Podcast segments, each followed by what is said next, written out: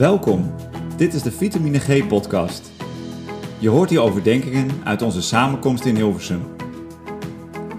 In onze geloofsgemeenschap Vitamine G putten we uit de bron die Jezus Christus is.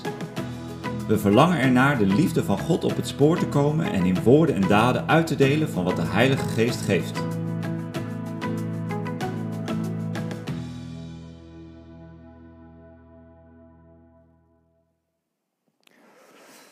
Ja, we lezen uit de Bijbel. We eerst even het volgende. Ehm, het was natuurlijk een geweldige succes van BBB, hè? 17 zetels in de Eerste Kamer. Wie had dat ooit gedacht? Nog nooit voorgekomen. In alle provincies de, meer, de grootste. Zelfs in de provincie Utrecht, was even spannend nog. GroenLinks. Uiteindelijk toch ook BBB.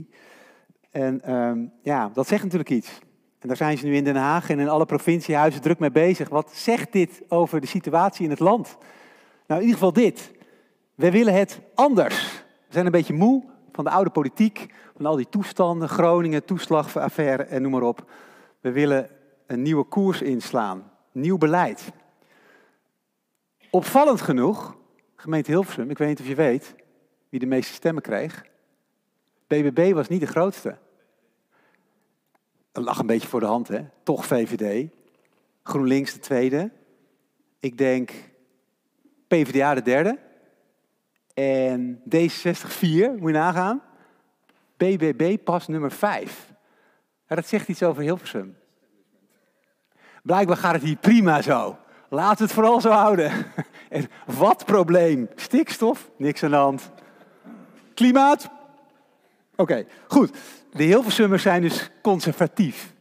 Willen alles een beetje houden bij het oude. Korte de bocht. Zeer generaliserend.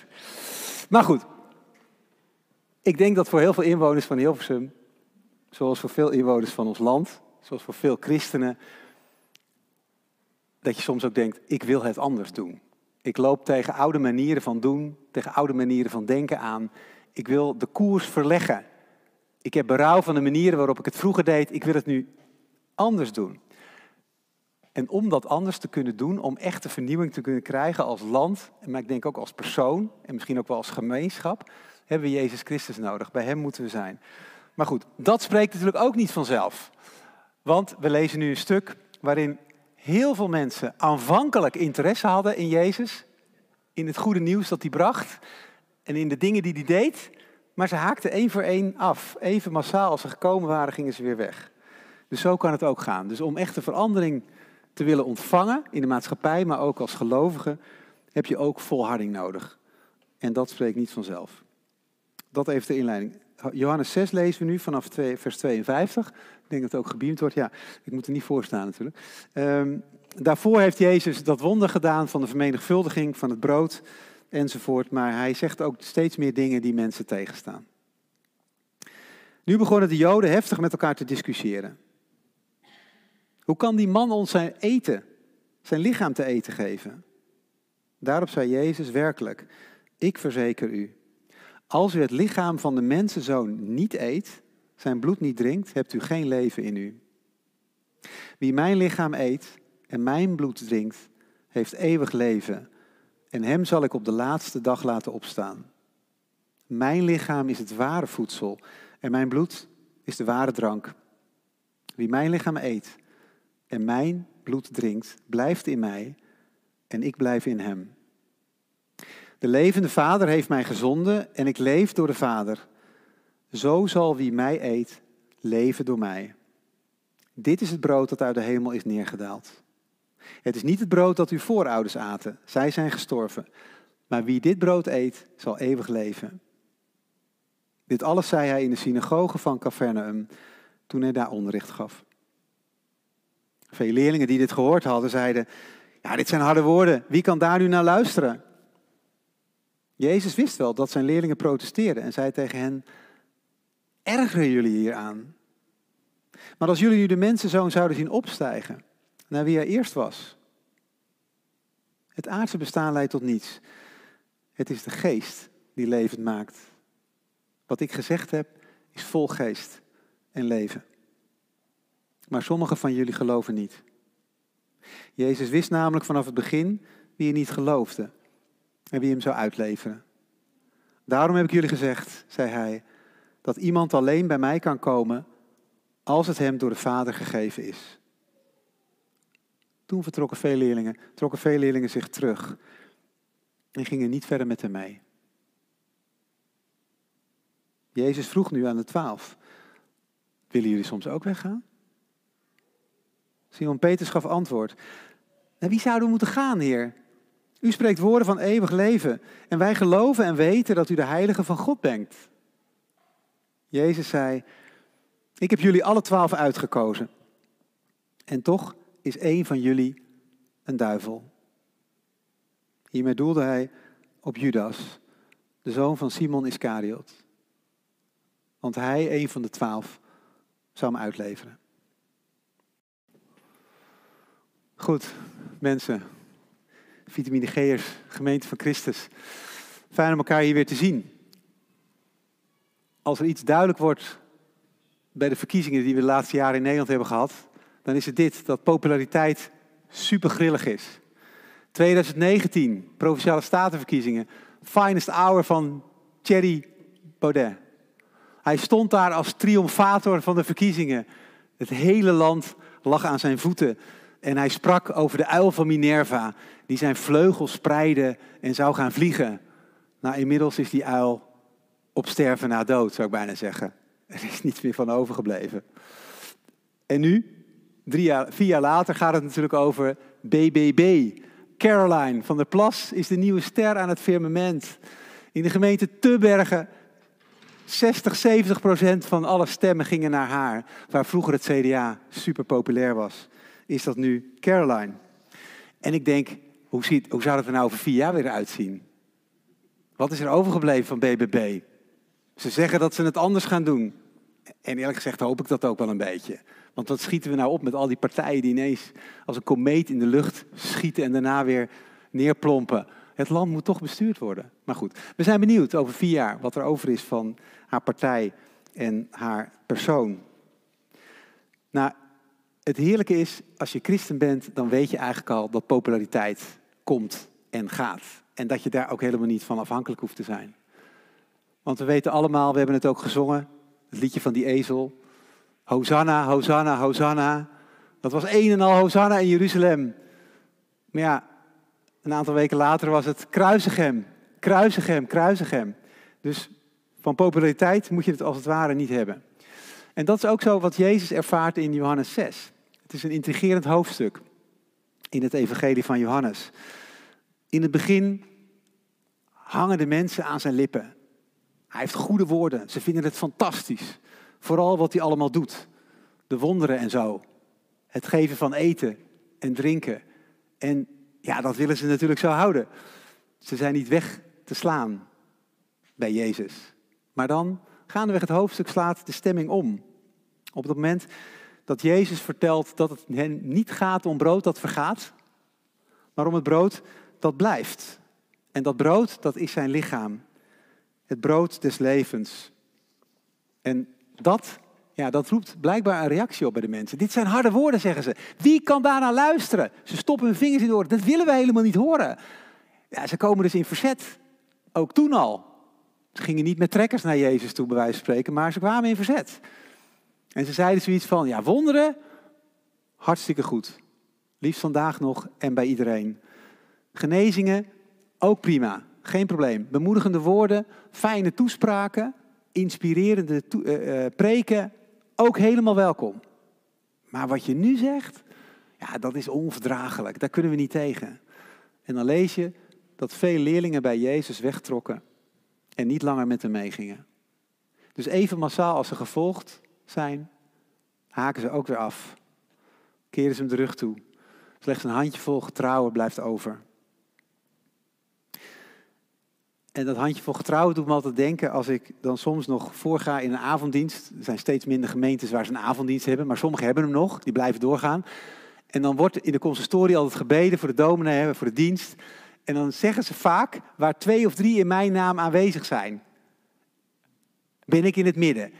En dat is natuurlijk een prachtig iets, dat Jezus in het midden is. Dat hangt niet af van aantallen. Maar het is altijd een soort zwaktebod, een soort verontschuldiging. Ja, u bent hier helemaal naartoe gekomen. Ja, er zijn maar twee of drie mensen. Maar goed, God is er toch. Jezus is er toch. En ja, die, die paar mensen die zijn er ook. En daar moeten we het toch echt van hebben. Want dat zijn de, ja, de diehards, de echte, zou ik maar zeggen. Ja, er zijn ook mensen die komen s ochtends bij, die komen s middags niet meer. Nou goed. Oké, eh, zij zijn er nog. Zij houden de lofzang gaande. En dan is het net op zo'n moment dat Jezus zegt, willen jullie soms ook weggaan? Ik kan me zo voorstellen, die twaalf die daar stonden, dat ze dat helemaal niet hadden verwacht. Ze hadden gezien dat iedereen wegging en zij bleven. Ze hadden zoiets gedacht van, ha, dat Jezus zegt, wat fijn dat jullie er tenminste nog zijn. Op jullie kan ik bouwen. Super, tof, met trots op jullie. Willen jullie soms ook niet weggaan? Nou, waarom vraagt hij dat? Wil hij ze ook weg hebben soms? Of is het een retorische vraag? Tuurlijk niet. Het is een raadselachtig woord. Als mensen de kerk de rug toekeren, of als ze bijvoorbeeld, zoals blijkt uit onderzoek, dat veel mensen na corona, de ene gemeente wat minder dan de andere, maar niet meer terug zijn gekomen. Sommigen blijven online kijken, anderen hebben ontdekt in coronatijd, ach, kan best zonder kerk, dat is ook geen probleem. Ja, dan, dan, dan zeggen ze vaak zoiets als, ja weet je, de kerk, de kerk is ouderwets, past niet meer bij deze tijd. Het sluit niet meer aan bij mijn behoeften. De manieren van doen zijn mij vreemd en daar heb ik weerstand bij. Of men zegt, het ligt aan mij, het ligt aan de mensen zelf. Op een gegeven moment kom je erachter dat het geloof, wat je misschien nog wel vroeger hebt meegekregen, dat dat ja, door, door de tijd heen is uitgehold. Het is verschraald, het is, het is, het is uitgedoofd, het vlammetje is weg. En je denkt, oké, ik heb het niet meer. Nou, misschien herkennen we ons wel in een van die dingen. Hoe zit dat met jouw vlammetje van het geloof? Brandt dat? Of wap, nou, flakkert dat een beetje? Je weet het niet. Het is natuurlijk helemaal niet vanzelfsprekend, dat geloof. En hier in het evangelie zou je kunnen zeggen dat het vertrek van mensen bij Jezus zelf ligt. Hij zegt, ik ben daar zelf de oorzaak van. Mijn woorden, mijn toespraken brengen dat bij mensen teweeg. Als hij zegt, ik ben het brood, ik geef mijn leven, wie mijn vlees eet en mijn bloed drinkt, heeft eeuwig leven. En blijkbaar geven die woorden aanstoot. Jezus is dus niet een, fijn, een fijne heiland, zou ik maar zeggen. Die past bij iedereen. Die alleen maar leuke dingen voor de mensen doet. Nee, hij is de man van het kruis. Hij gaat dood. En zijn dood betekent ons leven. De straf die hij krijgt, daardoor ontvangen wij vrede. Dat is het verhaal. En misschien vinden de afhakers dat wel heftig. En denken ze stiekem, ja, die man van het kruis, van het lijden en zo, ja, dat willen we ook niet. Als hij nou maar gewoon leuke dingen voor de mensen blijft doen. Wonderen, tekenen, eten en drinken, gebeden verhoort, een beetje meebeweegt met ons, ja, dan is, het, dan is het prima, dan is het fijn. Dan blijven we wel bij hem in de buurt.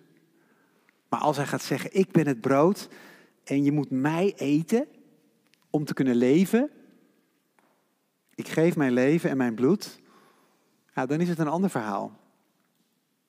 Willen jullie soms ook niet weggaan? Dat blijft intussen wel een raadselachtig woord. Ik denk ook altijd dat Jezus dit woord zo uh, spreekt. Daarmee geeft hij mensen, die twaalf, ook de ruimte om te komen bij hem of ook bij hem weg te gaan. Bij hem is er dus geen dwang of drang.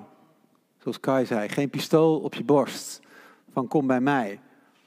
Hij dwingt mensen niet om bij hem te blijven. Hij rent hen ook niet, en dat vind ik soms wel eens jammer, achterna. Van hier jij, terug bij de kudde. Nee, dat vind ik altijd het voorbeeld van de gelijkenis van de verloren zoon. Die vader, als die zoon als het ware hem dood wil hebben en zegt ik wil je erfenis nu al, je leeft nog, maar ik wil, ik wil hem nu al hebben, dan houdt hij hem niet tegen, hij laat hem gaan. Hij rent hem dus niet achterna. Maar wat hij wil is op de uitkijk staan en als hij terugkomt, ja, dan gaat hij in de benen, dan rent hij hem tegemoet. Dat wel. En Petrus zegt, als Jezus dat zo voorstelt, maar Heer, ja, tot wie moeten we anders heen gaan? U hebt woorden van eeuwig leven. En dat vind ik altijd heel mooi. Blijkbaar is het voor Petrus, misschien ook voor jou, voor mij, voor ons geen optie om, om weg te gaan. Ja, maar waar moeten we anders heen? In vredesnaam, heb je een alternatief? En hiermee raken we ook aan een dilemma. Want aan de ene kant spreekt blijven bij Jezus niet vanzelfsprekend. Want het zijn misschien ook voor jou, als je echt de radicaliteit van Jezus' boodschap op je, tot je door laat dringen, dan zijn het hele woorden die best wel diep in je vlees snijden. En dan heb je misschien ook nog zoveel rationele vragen in je hoofd. Hoe zit dat nou precies en zo? Met al die wonderen en met Jezus en met geloven. En je hebt ook nog twijfel in je hart, want ja, je voelt ook soms helemaal niks van God of van de geest. En er gebeuren ook zo weinig dingen die je had, waarvoor je hebt gebeden. Dat kan. En misschien zeg je desondanks, is weggaan geen optie. Want waar blijven wij buiten Christus om? Buiten zijn liefde, buiten zijn trouw. Moeten we dan bij onszelf gaan zoeken? Moeten we onszelf gaan bewijzen? Of moeten we alle kaarten zetten op, uh, op, op het nastreven van zoveel mogelijk geluk en succes? Of, of genieten tot we er dood bij neervallen? Want ja, dat is het enige wat nog overblijft. Waar leven we anders voor? Verder is het toch allemaal zinloos? Oké. En dan zegt Petrus, Heer, naar wie zouden we moeten gaan? U spreekt woorden van eeuwig leven. En wij geloven en weten dat u de heilige van God bent. Nou, ik vind dat wel mooi. Dat klinkt niet, niet parmantig of zo. Van, nou ja, tuurlijk, we blijven. Nee, maar ja, tot wie zouden we anders gaan? Het is een beetje bescheiden. Niet iets zoiets van, ach, alle alternatieven afwegen, dan kom ik toch eigenlijk weer bij Jezus uit. En waar afhakers zeggen, dat zijn harde woorden, wie kan daarna luisteren? Zegt Petrus stamelend, het zijn woorden van eeuwig leven. En ik denk dat dat ook vaak de ervaring is van mensen die tot geloof komen. Ja, op een bepaald moment zul je natuurlijk moeten kiezen of je een volgeling van Jezus wilt zijn. Dat kan doen door je te laten dopen, of door beleidnis te doen, of door na een alfa-cursus gedaan te hebben zeggen, ja, het is ook voor mij, ik wil ervoor gaan. Maar daarmee is natuurlijk niet alles gezegd. Gaandeweg ontdek je dat het geloof toch vooral een gave is. Jij draagt niet jouw geloof, maar het geloof draagt jou. En dat merk je al als Jezus even later zegt, heb ik jullie, die twaalf, niet zelf uitgekozen? En toch is één van jullie een duivel. Dat is nog zo'n woord. Heb ik u niet uitgekozen, zegt Jezus? Zoals die kerkverlating in Galilea eigenlijk door Jezus zelf in gang is gezet, door die harde toespraak, zo is het ook met hem beleiden, hem trouw zijn, bij hem blijven. Dat is niet het werk van die twaalf, dat is niet ons werk, niet onze verdiensten, ons zo supergrote geloof. En of dat wij nou ja, een religieuze antenne hebben die heel veel mensen in de maatschappij nu niet meer hebben. Wij hebben in ieder geval nog die antenne. Nee, hier staat, het komt door Hem. Ons samen kerk zijn, jullie vitamine G zijn, is niet omdat Kai en Rianne en het team nou zo goed weten hoe ze dat moeten organiseren. of omdat ja, jullie allemaal zo super heilig en vroom zijn. Ja, als het daarvan afhing, heb ik u niet uitgekozen, zegt Jezus. Met andere woorden, dat is zijn werk. En daarom ook die zinspeling op Judas. Want als het van de discipelen af zou hangen, ja, we kennen het verhaal, Judas, ja, die levert Jezus uit met een verraderskus, verraadt hij hem. En Peter zegt tot driemaal toe, nee, nee die mens, die, die ken ik helemaal niet, niks mee te maken. Als het van hen afhing, en tot driemaal toe vond Jezus zijn leerlingen slapen terwijl hij aan het worstelen was met God zijn vader, als het van hen afhing, of van Thomas, weet je wel, na de opstanding, die zegt, ik geloof alleen als ik hem zie. Als het van Thomas afhing of van ons. Nou, zo spreekt het blijven bij Jezus natuurlijk niet vanzelf.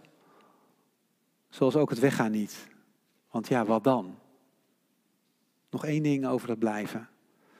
Het bijzondere van het blijven bij Jezus is dat je weet, niet dat ik blijf, maar dat Jezus bij mij blijft. Ook waar ik Hem vergeet, waar ik Hem negeer of bij Hem wegloop. Hij vergeet mij niet. En dat is denk ik het geheim van de kerk. En dat is het diepe zin van het woord wat Jezus spreekt. Ik ben het brood van het leven. Ik geef mijn leven. Ik sta voor jullie in. Ik heb daar alles voor over.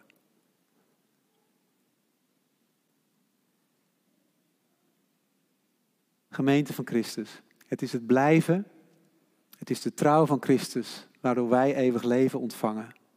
Het is niet ons blijven, onze trouw.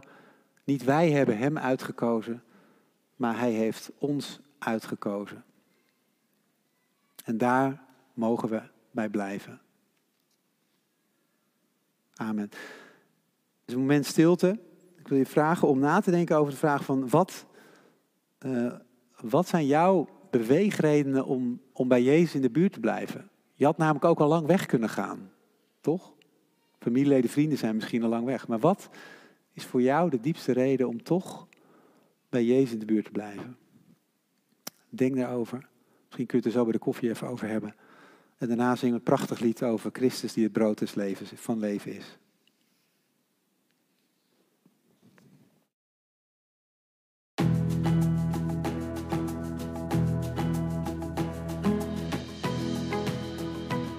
Dit was de Vitamine G podcast.